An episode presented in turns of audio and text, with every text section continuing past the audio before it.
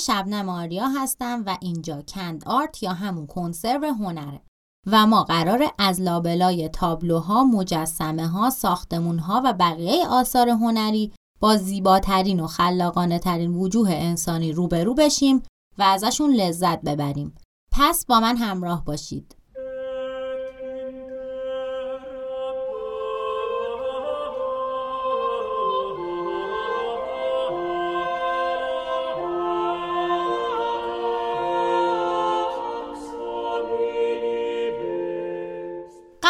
هر چیز باید راجع به یک اشتباهی که در اپیزود قبل در مورد یکی از آثار بوتیچلی مرتکب شدم عذرخواهی کنم و توضیح بدم. هفته پیش من اسم یکی از آثار بوتیچلی رو به اشتباه ستایش مگی عنوان کردم که تلفظ درستش ستایش مجای یا مغها بود. ماجرای این تابلو راجع به سه تا مغ یا مجوس یا همون روحانی زرتشتیه که ستاره تولد مسیح رو در آسمون دیده بودن. و برای تبریک به دیدار هرود بزرگ اومدن. ولی وقتی ماجرا رو به هرود گفتن هرود خیلی عصبانی شد و در روایات اومده که دستور داد تمام نوزادای پسر زیر دو سال رو بکشن. اصلا ماجرای مهاجرت حضرت مریم به مصر هم به همین دلیل بود. این داستان در انجیل متا و اناجیل غیر رسمی نقش شده. اینجوری که بعد از دیدار هرود با اون سه تا یوسف یا سن جوزف همسر مریم و پدرخونده عیسی خواب می‌بینه که یه فرشته بهش میگه با مریم و عیسی باید به مصر بره. چون هرود می‌خواد کودکشون رو بکشه. اونا هم میرن به مصر. بعد وقتی هرود میمیره دوباره خواب می‌بینه و فرشته بهش خبر میده که هرود مرده و اونا هم به ناصره فلسطین برمیگردن. سن جوزف نجار بود و نجاری رو به عیسی یاد داد و به خاطر همینه که ما تو بعضی از کارها عیسی رو در حال نجاری می‌بینیم. همه اینایی که گفتم موضوع هزاران تابلوی بزرگ و کوچیک در سراسر دنیای مسیحیته. حالا من چرا اشتباهی گفتم ستایش مگی؟ چون در بیشتر تابلوهایی که از این ماجرای ستامق کشیده شده ما سه تا مرد با لباسای متفاوت رو در کنار مریم و مسیح می‌بینیم ولی تابلوی بوتیچلی انقدر شلوغه چون گفتیم که خاندان مدیچی رو توی این اثر به تصویر کشیده که اصلا اون سه تا مرد یا موق یا مجوس معلوم نبودن و منم با اجازهتون به اشتباه گفتم مگی. اولا از این بابت خیلی عذر می‌خوام. دومی که از دوست خوبم وحید از پادکست صندوق که آدم بسیار باسواد و دقیقیه و این اشتباه رو به من گوش زد کرد خیلی خیلی ممنونم. چون همین تصحیح کردن ها کیفیت پادکست ما رو ارتقا میده.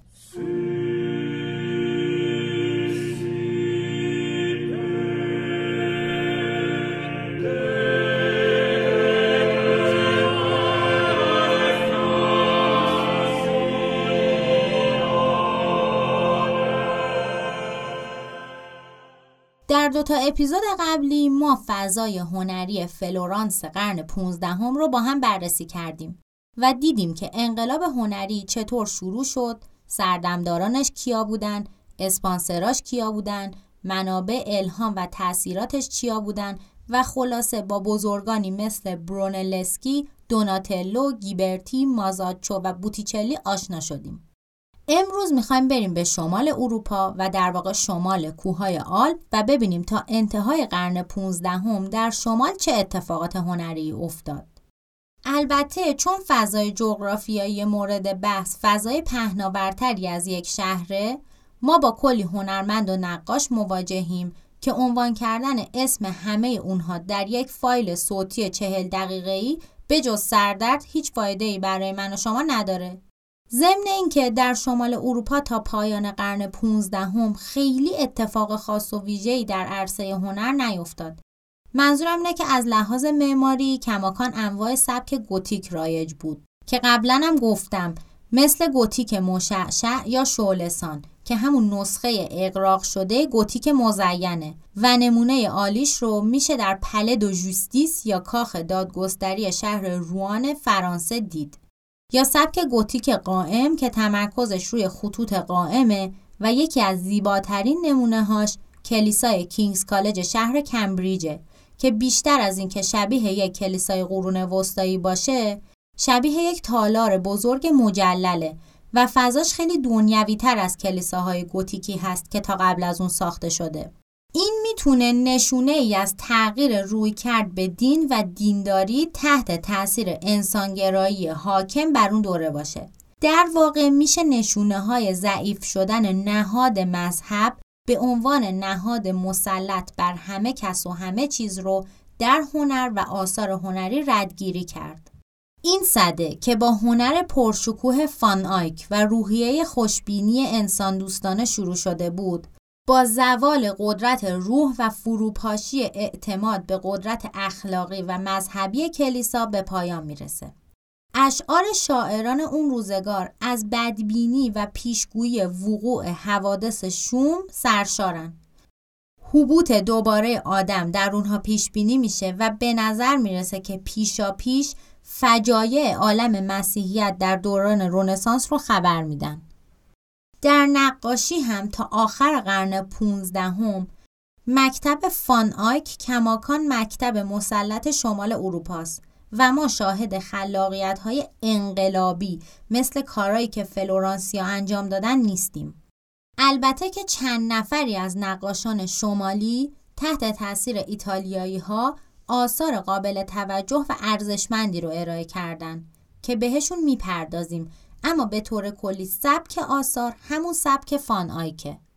ساختار اجتماعی شمال اروپا هم مثل جنوب با گسترش داد و ستد و افزایش ثروت مواجه بود. ولی از نظر سلسله مراتب قدرت بیشتر به قرون وسطا شباهت داشت.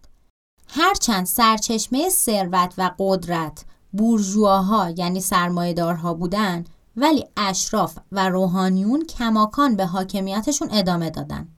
اصلا شاید همین موضوع باعث شد که جنبش پروتستانیسم از شمال اروپا شروع بشه.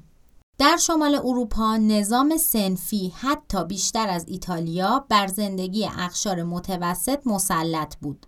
مثلا نقاش ها باید عضو صنف قدیس لوقا می شدن. قدیس لوقا قدیس حامی هنرمندان و یه سری اصناف دیگه بود. کلا گویا در اون زمان هر شغل و حرفه یک قدیس حامی داشت. مثلا یادتونه که سنت بارتولومئو قدیس حامی دباغان بود. سیستم آموزش نقاشی و پیوستن به اصناف در شمال هم مثل ایتالیا و فلورانس بود. یعنی یه نفر از بچگی می‌رفت پیش یک استادی زندگی می‌کرد طی چند سال کارآموزی کار یاد می‌گرفت و بعد هم با تایید شورای سنفی به عضویت سنف در میومد از طرفی سنف به کار نقاش نظارت می‌کرده و مطمئن می شده که اون از مواد و مصالح مناسب استفاده می‌کنه و بعد هم حق و زحمه مناسب رو براش در نظر می گرفته. در اپیزود ششم هم یادتونه که راجب رنگ روغن که توسط فانایک ارتقا پیدا کرد و در شمال اروپا رایج شد توضیح دادم.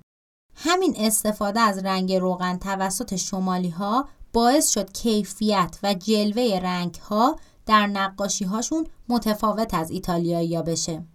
هر چقدر ایتالیایی ها درگیر پرسپکتیو و ترکیب بندی و مکانیک حرکت بدن و تناسب اندازه ها بودن، شمالی ها دقدقه شکل های ظاهری و سطوح درخشان و رنگی و بازنمایی جزئیات رو داشتن. از نظر زمینه سیاسی تکامل هنر ولی خیلی تفاوتی با هم نداشتن. یعنی در ابتدای قرن 15 هم شهرهای آزاد که مراکز داد و ستد بودند تا حدودی قدرت پیدا کردند. ولی به تدریج تحت حاکمیت شاهزادگان و امیران قرار گرفتند تا اینکه در آغاز قرن 16 هم دولت‌های قدرتمندی در فرانسه، انگلستان، آلمان، هلند و اسپانیا ظهور کردند. و به تدریج امکانات لازم برای کمک به رشد هنرها از طریق حمایت حاکمان قدرتمند و بازرگانان ثروتمند فراهم شد. ما در اپیزود ششم ابتدای قرن 15 هم در شمال اروپا رو بررسی کردیم. الان می‌خوایم ببینیم بعد از فان آیک چه اتفاقاتی افتاد و در همین راستا باید بریم سراغ هنرمند بلژیکی روخیر فاندر وایدن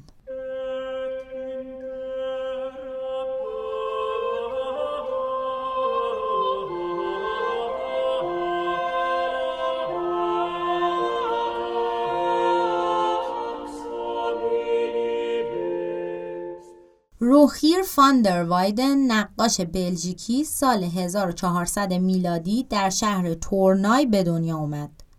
اون به همراه فانایک از تاثیرگذارترین هنرمندان شمال اروپا در دوره خودشون بودن.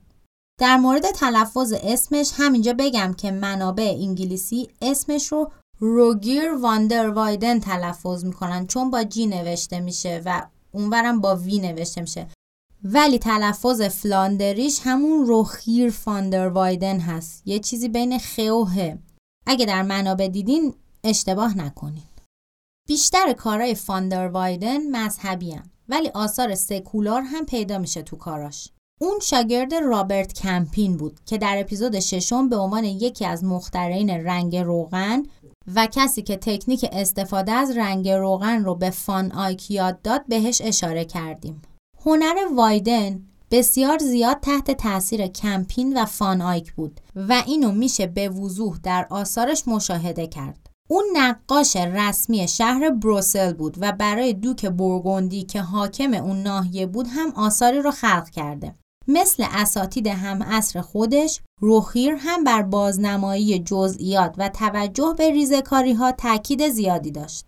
یکی از توانایی های مهم وایدن بازنمایی احساسات در آثارش هست. اون یکی از اولین هنرمندهای اروپاییه که تونست فیگورهایی که آشکارا گریه می‌کنند رو بازنمایی کنه و از طریق قرار دادن فیگورها در یک سطح کم عمق کاری کنه که احساسات فیگورها بیشتر به بیننده منتقل بشه و توجهش به یک نقطه متمرکز بشه. شاهکار فاندر وایدن و چکیده سبک کاریش اثری هست به اسم فرود از صلیب که بین سالهای 1430 تا 35 میلادی احتمالاً توسط لوئن گیلد برای کلیسای اونزلیف فرا فنخیندر بیته یعنی بانوی ما در بیرون دیوار سفارش داده و کشیده شد.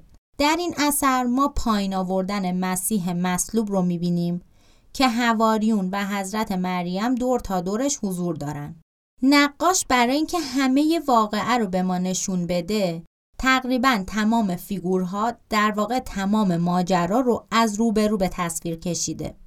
توی این نقاشی ما شاهد یک صحنه کم عمق هستیم که در مرکز اون ایسای بیجان که روی دست هواریون به حالت اس انگلیسی به رسم سنت گوتیک بازنمایی شده سوژه اصلیه و حضرت مریم که به قرینش در سمت راست قش کرده و یوحنا و مریم مجدلیه هم برای گرفتنش خم شدن سوژه های بعدی هستند.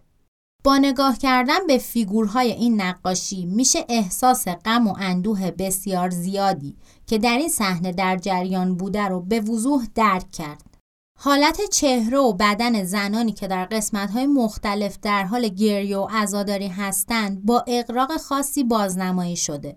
چهره مردان به فکر فرو رفته و محزون احساسات عمیقی از غم و اندوه رو به بیننده منتقل می‌کنه.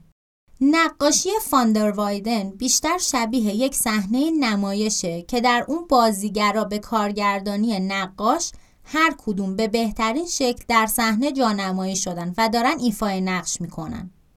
روخیر در این اثر با بیان ایده های اصلی هنر گوتیک به زبان نوین واقع نمایی به هنر شمال خدمت بزرگی کرد. اون تا حد زیادی سنت ترکیب بندی روشن و مفهوم رو حفظ کرد. از اون زمان به بعد هنرمندای شمالی هر کدوم به شیوه های خودشون سعی کردن ضرورت های جدید هنر رو با اهداف مذهبی آشتی بدن.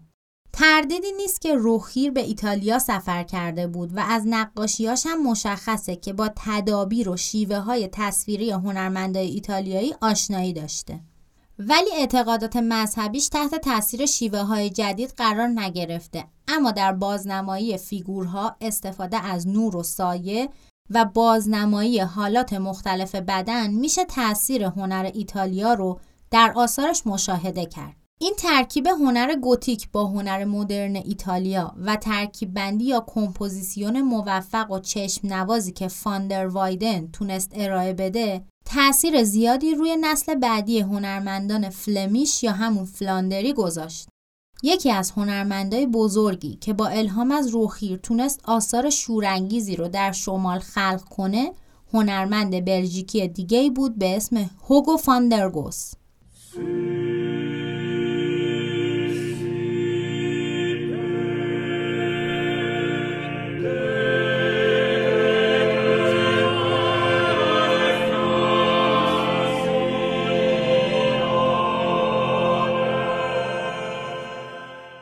هوگو فاندرگوس در سال 1440 میلادی در شهر رود کلاستر بلژیک به دنیا اومد. اون یکی از بزرگترین هنرمندای نیمه دوم قرن 15 هم در فلاندر به حساب میاد که نبوغ عجیب و مالی خولیاییش در آثار عمیق مذهبیش که بعضی وقتا حتی از لحاظ روانی آزاردهندن تجلی پیدا کرده. در منابع مختلف در مورد محل تولدش اختلاف نظر هست و هیچ چیز از زندگیش نمی‌دونن تا سال 1467 میلادی که به عنوان استاد در انجمن نقاشان گنت پذیرفته شد.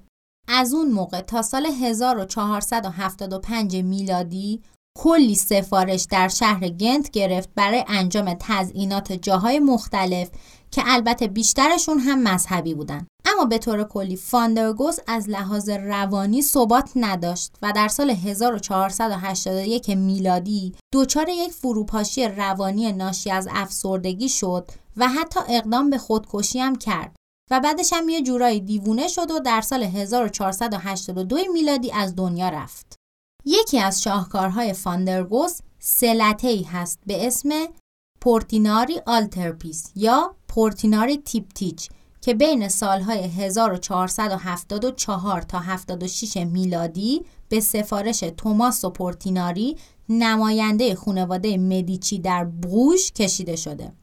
در لط میانی این تابلو ماجرای نیایش یا پرستش چوپانان بازنمایی شده که این هم مثل نیایش مجوسان یکی از داستانهای خیلی معروف مسیحیته و یه عالم نقاشی ازش کشیده شده. احتمالا شنیدید که وقتی مریم می‌خواست وضع هم کنه رفت یه جایی بیرون شهر بیت لحم امروزی. بچه درستش بیت لحم بیت لحم نیست بیت لحم. به انگلیسی و اسرائیلیش میشه بیت لحم.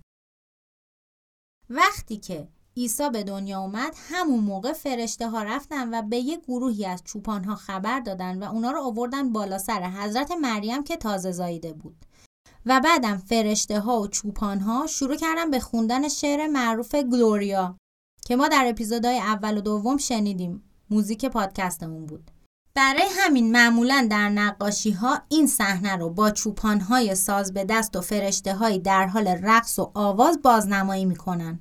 اما در ستایش چوپانان فاندرگوس اثری از ساز و آواز و شادی نیست و یک حالتی از تفکر عمیق در چهره آدمایی که دور عیسی نوزاد جمع شدن وجود داره.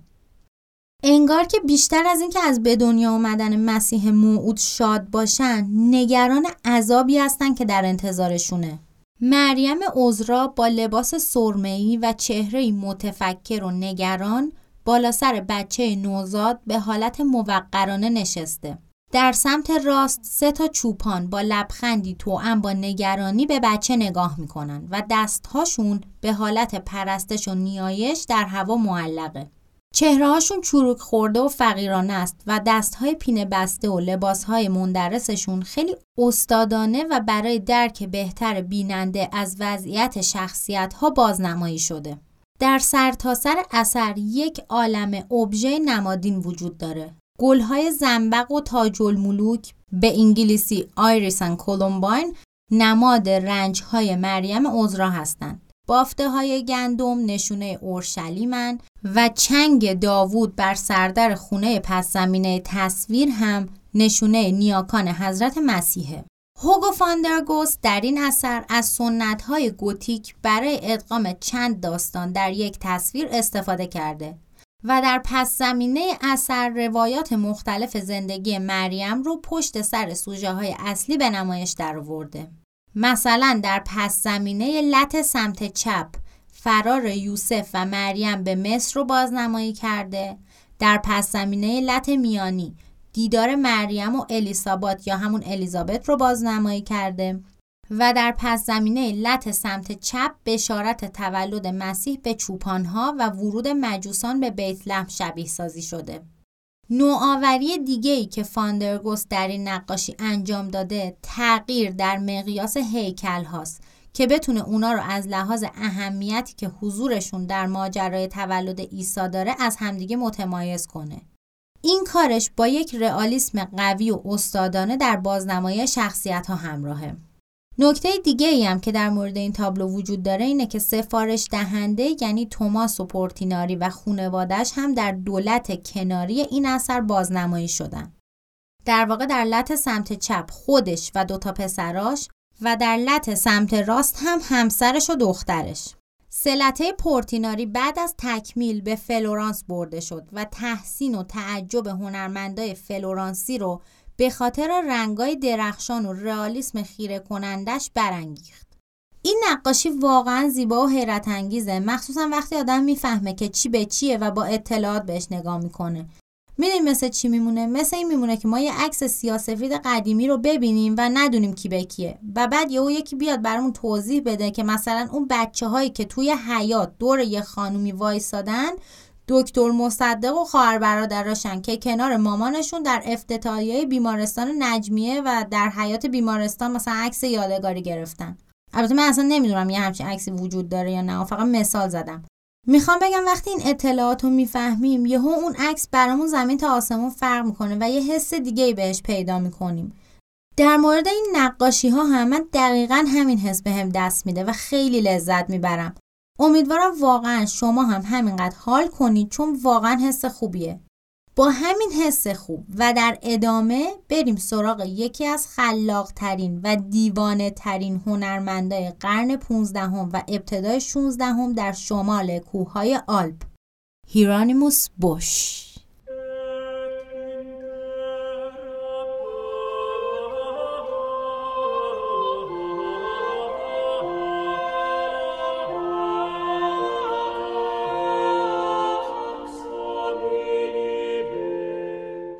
هیرانیموس بوش در سال 1450 در هلند امروزی به دنیا اومد. اون نقاش ای بود که تبهر خاصی در بازنمایی شیطان و اعمال شیطانی داشت و لقب خالق شیطان رو هم بهش دادن. آثار بوش معزه هایی هستند در باب حماقت و گناه که رمزگشایی از اونها هنوز که هنوز موضوع تحقیقات پژوهشگران هنره. حتی منتقدین هنری معتقدند که احتمال داره اون به فرقه های مخفی وابسته بوده و این آثار نمادین و رازآلود در نتیجه همین وابستگی ها خلق شده. اگر این هنرمند رو نشناسین به احتمال زیاد کاراشو ببینین فکر می‌کنین کار یه هنرمند سوراله چون واقعا کاراش و سبک کاریش خیلی به سورال نزدیکه علت این که توی اون کتگوری قرار نمی‌گیره اینه که اون از منابع گوتیک برای خلق آثارش استفاده می‌کرده. و خب نیت هم مهمه دیگه. نیتش خلق یک اثر سورال نبوده. خیلی از منتقدین هنری بش رو متخصص هنر مرموز دونستن. با اینکه بیشتر کاراش موضوع مذهبی داره ولی شیوه بازنمایش انقدر عجیب و غریبه که این القاب خوب بهش میچسبه. بوش یکی از اولین هنرمنداییه که مفاهیم انتظاعی رو در آثارش بازنمایی کرده. در یکی از شاهکارهاش به اسم باغ لذتهای دنیوی می‌تونیم بازنمایی موضوعات مذهبی رو در کنار جدال منطقی و دائمی نابخردی ها و تقوای انسانی ببینیم. سلطه باغ لذتهای دنیوی بین سالهای 1490 تا 1510 میلادی به سفارش کنت هنری دوم کنت ناساو نزدیک بروسل و برای بزرگداشت ازدواج دخترش کشیده شده. در این سلط مزایا و خطرات ازدواج بر اساس آموزه های انجیل بازنمایی شده. در لط سمت چپ آدم و حوا رو در باغ عدن می‌بینیم. در لط وسطی یک بهشت مملو از لذت های دنیوی رو می‌بینیم و در لط سمت راست یک جهنم شولور که در انتظار گناهکاران و کسانی هست که توبه نکردند. این اثر یکی از گنگترین و پرمعماترین آثار بش هست که هیچ کدوم از تفاسیری که در موردش ارائه شده مورد توافق همه منتقدین نیست. در لط سمت چپ تولد حوا در باغ عدن نمایش داده شده. حوا در این اثر برخلاف آثار قبلی اون دوره که از این داستان کشیده شده مادر نوع بشر نیست بلکه یک زن دلفریبه که آدم رو به وسوسه میندازه و اون رو مرتکب گناه نخستین می‌کنه. که همین گناه نخستین موضوع لط میانی تابلو هست. در همین لط سمت چپ که باغ عدن یا بهشت بازنمایی شده هم شیطان در کمین نشسته. دور تا دور چشمه مرکزی حیات رو کلاقها که نماد ناباوران بیدین و جادوگران هستن پر کردن. یک جغد هم در سوراخ تاریک وسط چشمه پنهون شده که نشونه جادوگریه. حالا بریم لط وسطی. توی این لط تعداد زیادی از زنان و مردان برهنه بازنمایی شدن که مشغول انجام کارهای عجیب و غریب و شهوت انگیز در یک محوطه باز و خوشمنظره هستند. به نظر می‌رسه که بش قصد داشته وسوسه جنسی و ارزای شهوانی رو به عنوان یک فاجعه جهانی و انسان رو به عنوان ثمره گناه نخستین نشون بده. بخشی از موضوعاتی که در این سلطه تزئینی بازنمایی شده از سه منبع اصلی گرفته شده. قصه های اخلاقی صده های میانه در مورد جانوران، ضرب فلاندری و کتاب های رایج اون زمان درباره تعبیر خواب که همگی در دیگ تخیل جوشان بش در هم آمیخته شدند. نکته قابل توجه دیگه در این اثر اشارات فراوون نقاش به جادوگری و کیمیاگریه. اصلا این اثر مملو از بازنمایی اشیاء عجیب و غریبه که حداقل در اون زمان می‌دونیم که وجود نداشتن.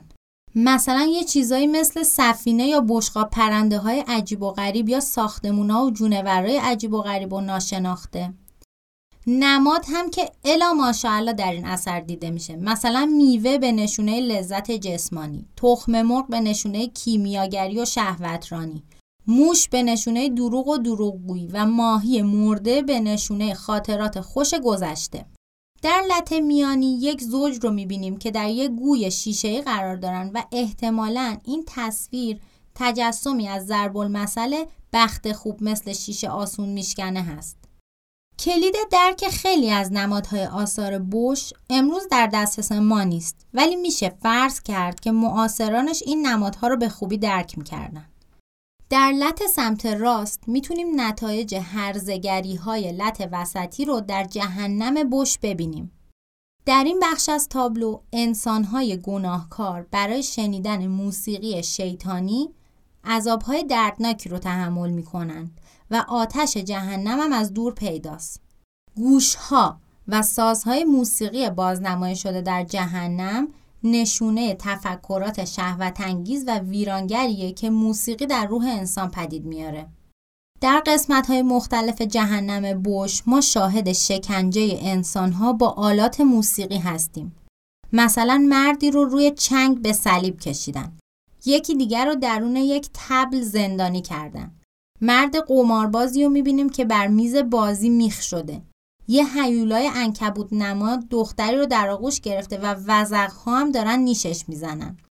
یه مترونوم بزرگ وسط تصویر جهنمه که آدما توش گیر کردن. یه تنبور بزرگ سمت چپ تصویر هست که یه نفر رو به حالت شکنجه بهش بستن. قسمت شگفتانگیز و عجیبش اینجاست. در جهنم نقاشی زیر اون تنبوری که گفتم یه نفر خوابیده یا له شده روی باسنش یه سری نوت موسیقی حک شده. حالا اومدن این نوت ها رو بازخونی کردن و موزیکش رو در آوردن که خیلی موسیقی عجیب و غریبیه و الان میشنوید.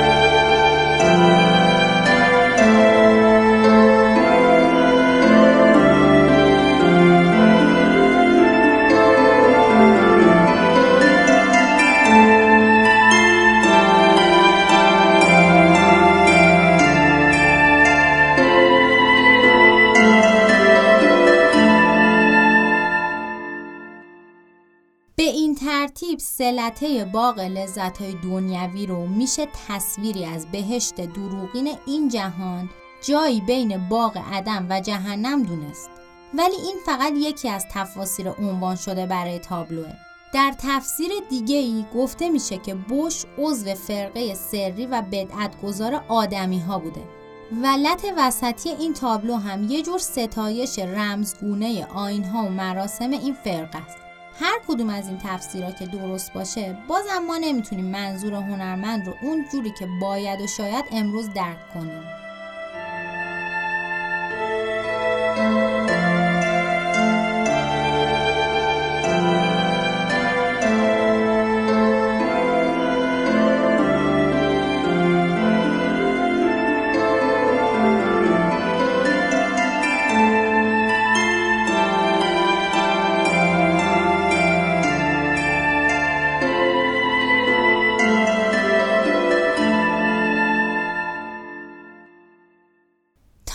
الان همه کسایی که توی این اپیزود در موردشون حرف زدیم فلاندری بودن ولی در همین دوران هنرمندای فرانسوی هم بیکار نشسته بودن به خاطر جنگای صد ساله پایه های اقتصادی فرانسه متزلزل بود و هرج و مرج ناشی از جنگ باعث شده بود دوک های منطقه با هم رقابت کنند. توی این رقابت ها خاندان برگوندی تونستن قدرت پیدا کنن و سرزمین های فلاندری رو تا هلند تحت سلطه خودشون در بیارن.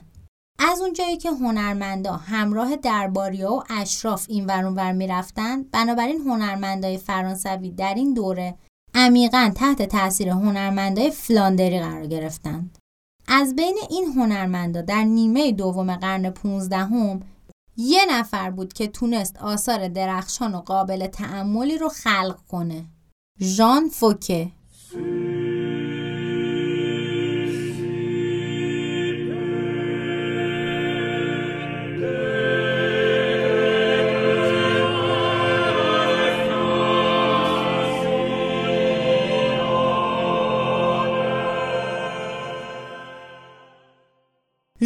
فوکه در سال 1420 میلادی در شهر توغ در فرانسه متولد شد. از کودکیش اطلاعی در دست نیست. فقط می‌دونیم که در پاریس نقاشی یاد گرفته و دو سال هم به ایتالیا سفر کرده و یه پورتره از پاپ کشیده. همین باعث شده که از هنرمندای ایتالیایی هم الهام بگیره و از شیوه کارشون در نقاشی بهره ببره. در واقع وقتی فوکه در سال 1447 از ایتالیا به فرانسه برگشت یک سبک جدید در کاراش خلق کرد. یکی از کارهای فوکه که ما می‌تونیم چکیده سبکش رو در اون ببینیم تابلوی اتین شوالیه وزیر خزانهداری شارل هفتم و سنت استفان هست. این اثر پورتری اتین رو در ظاهر هبه کننده بازنمایی می‌کنه در حالی که قدیس استفان مشغول شفاعت اونه. سنت استفان یکی از قدیس های مسیحیه که یه کتاب در دست داره که احتمالا کتاب مقدسه و روی کتابم یه سنگ قرار داره که در واقع داره به سنگسار قدیس استفان اشاره می‌کنه. اگر این اثر رو با دولته ویلتون مقایسه کنیم خواهیم دید که هنر در مدت زمان نیم قرن چه پیشرفت زیادی در بازنمایی طبیعت داشته. در دولته ویلتون سوژه ها طوری بازنمایی شده بودند انگار که از روی یک کاغذی بریده شدن و به تابلو چسبونده شدن. در حالی که سوژه های تابلوی فوکه مطمئنا از روی مدل های واقعی کشیده شدن. فوکه مثل پیرو دلا فرانچسکا که توی اپیزود قبل راجبش توضیح دادیم و تابلوی خواب کنستانتین رو کشیده بود از نور استفاده کرده. و مشخصه که عمیقا تحت تاثیر هنر ایتالیا قرار گرفته. از طرف دیگه توجهی که اون در بازنمایی جزئیاتی مثل خز، سنگ، پارچه، مرمر و بقیه اشیا به خرج داده نشون دهنده اینه که هنر اون همچنان وامدار سنت شمالی یان فان آیک هست.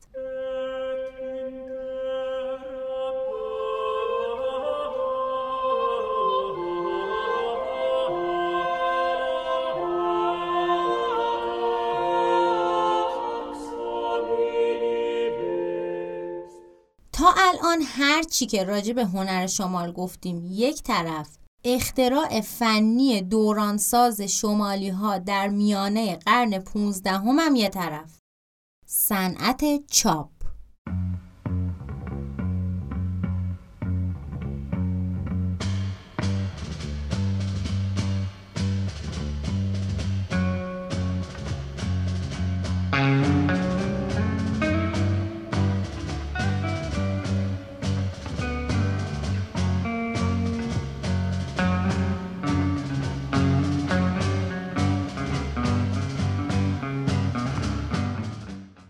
چاپ تصاویر چندین دهه قبل از چاپ کتاب رواج داشت. البته با شیوه کمی متفاوت از دستگاه چاپ و اون هم چاپ با الواح چوبی بود. در این روش یک لوح چوبی رو متناسب با ابعاد دلخواه انتخاب می‌کردن و با یک کارت هر چیزی که نمی‌خواستن توی تصویر باشه رو کنده کاری می‌کردن. در نتیجه یه چیزی شبیه مهر درست می‌شد که به مرکب آغشتش می‌کردن و روی صفحه مورد نظر فشار می‌دادن. این روش یه روش ارزون بود و خیلی سریع عمومیت پیدا کرد و جزوه ها و تصاویر کوچیک زیادی با این روش در سرتاسر سر اروپا چاپ شد. وقتی گوتنبرگ اختراع بزرگ خودش رو انجام داد و به جای استفاده از لوهای چوبی کامل برای هر صفحه از حروف متحرک استفاده کرد که در یک قاب کنار هم قرار می گرفتن کتاب های چاپ لوحی از دور خارج شدند و کمی بعد روش های تلفیقی به وجود اومد که متن رو با روش گوتنبرگ و تصویر رو با الواح چوبی چاپ می‌کردن و اینطوری بود که کتاب های مصور در نیمه دوم قرن 15 هم شکل گرفتند. از اونجایی که چاپ چوبی کیفیت مورد نظر هنرمندای بلند پرواز اون زمان رو نداشت و اونا می‌خواستن مهارتشون رو در ریز پردازی ها به نمایش بذارن بنابراین تصمیم گرفتن برای چوب یک جایگزین پیدا کنن. اونها مس رو جایگزین چوب کردن. شیوه کندکاری روی مس دقیقا برعکس کندکاری روی چوب بود. یعنی هر چیزی که باید روی صفحه نشون داده می‌شد رو میکندن با مقار و بعد مرکب میریختن روی لوح و مرکب می‌رفت لای اون درس ها و شیارهای کنده کاری شده بعدم مرکب اضافی پاک می‌شد. با فشار لوح روی کاغذ مرکب لای شیارها روی صفحه پرینت می‌شد. این کار الان یکی از رشته های هنرهای تجسمی محسوب میشه که بهش میگن چاپ دستی. هر چقدر که حکاکی روی مس کار سختی باشه ولی وقتی کسی در این کار حرفه و مسلط بشه می‌تونه ریزنقش ها و ظریف کاری ها رو خیلی بهتر از لوح چوبی در چاپ انعکاس بده یکی از بزرگترین و مشهورترین استادان کندکاری لوح چاپ در قرن 15 هم مارتین شونگایر آلمانی بود که در شهر کلمار یا آلزاس امروزی زندگی می‌کرد. البته این شهر بعد از جنگ جهانی اول به فرانسه و استراسبورگ الحاق شد. شونگایر به معنی واقعی کلمه یک استاد گراورسازی شمالی بود. یکی از آثار باقی مونده از اون که شب مقدس یا تولد حضرت مسیح رو بازنمایی می‌کنه واقعا شبیه یه معجزه است. شاید فقط باید با ذربین به این اثر نگاه کنید تا متوجه بشید چقدر ظریف و دقیق کار کرده. در این تصویر چاپی حضرت مریم رو می‌بینیم که در نمازخونه مخروبه که به طویله تبدیل شده زانو زده و عیسی نوزاد هم جلوشه. قدیس یوسف فانوس به دست کنار مریم وایساده و گاو و اولاق هم در گوشه پایین سمت راست تصویر در حال پرستش نوزاد هستند. در پس زمینه چوپان ها رو می‌بینیم که جلوی در طویله وایسادن و بالا سمت راست روی سقف طویله فرشته ها دارن آواز صلح بر روی زمین رو می‌خونن. مسئله کمپوزیسیون یک صفحه چاپی و یک تابلو تزئینی محراب تقریبا شبیه همه. در هر دو مورد القای فضای سه بعدی و بازنمایی طبیعت نباید موازنه کمپوزیسیون یا ترکیب بندی رو خراب کنه و اینجاست که ارزش کار شونگائر دوچندان میشه. چرا که این هنرمند نه تنها از پس بازنمایی ریزکاری ها در روش چاپ مسی سربلند بیرون اومده بلکه با انتخاب طویله مخروبه برای محل رخداد اصلی تابلو تونسته عناصر مورد نظرش رو به صورت چشم نوازی در صحنه جاسازی کنه. چاپ لوح مسی یا گراورسازی خیلی زود در اروپا رایج شد و وسیله شد برای انتقال ایده ها و دیدگاه ها بین هنرمندان در مناطق مختلف. همونطور که اختراع چاپ مبادله ایده هایی رو تسریع و تشدید کرد که بدون اون حتی می‌تونیم بگیم که جنبش اصلاح دین یا پروتستانیسم هرگز اتفاق نمیافتاد چاپ مسی هم پیروزی هنر رونسانس ایتالیا رو در دیگر نقاط اروپا تضمین کرد. چاپ قطعا یکی از نیروهایی بود که در انقراض هنر قرون وسطایی کشورهای شمالی نقش داشت و باعث ایجاد بحرانی شد که فقط بزرگترین استادان هنر تونستن اون رو حل کنن.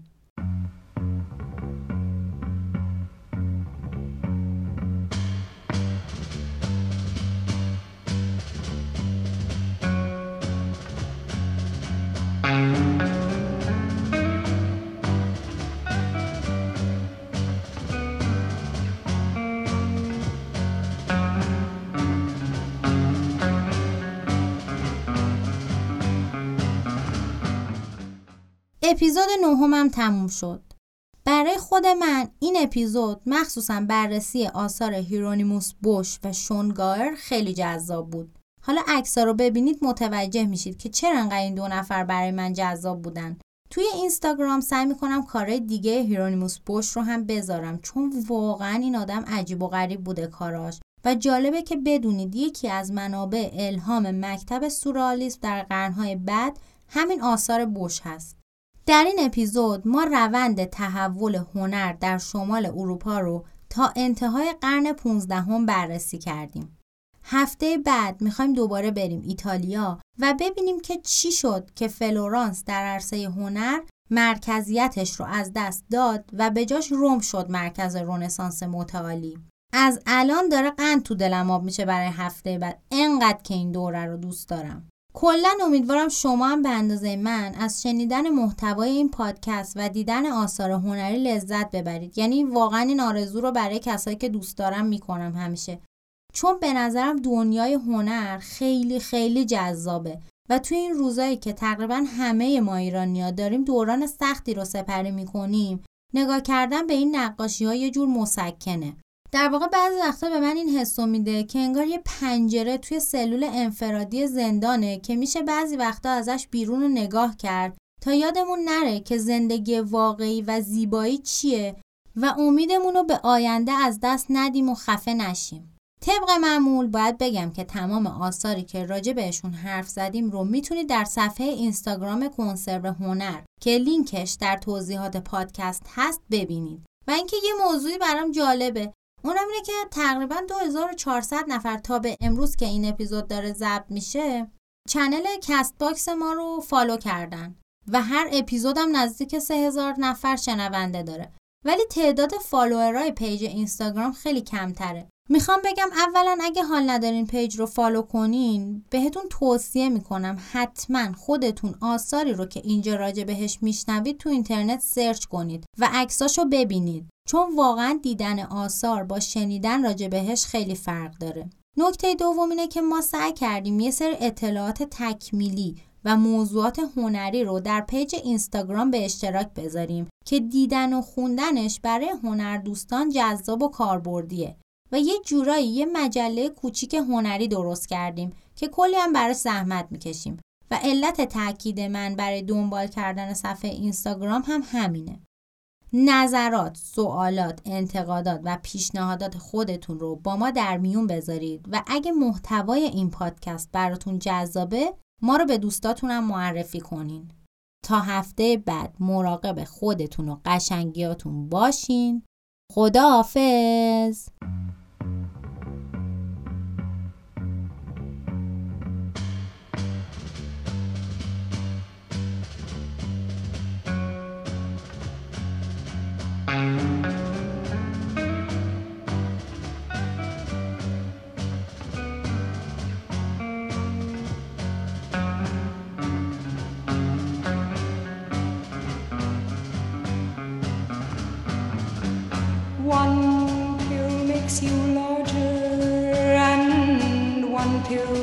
makes you small, and the ones that mother gives you don't do anything at all.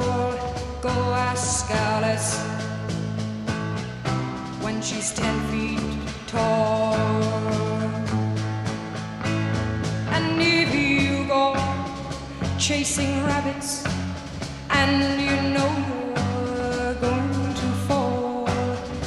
Tell 'em a hookah smoking caterpillar, has given you.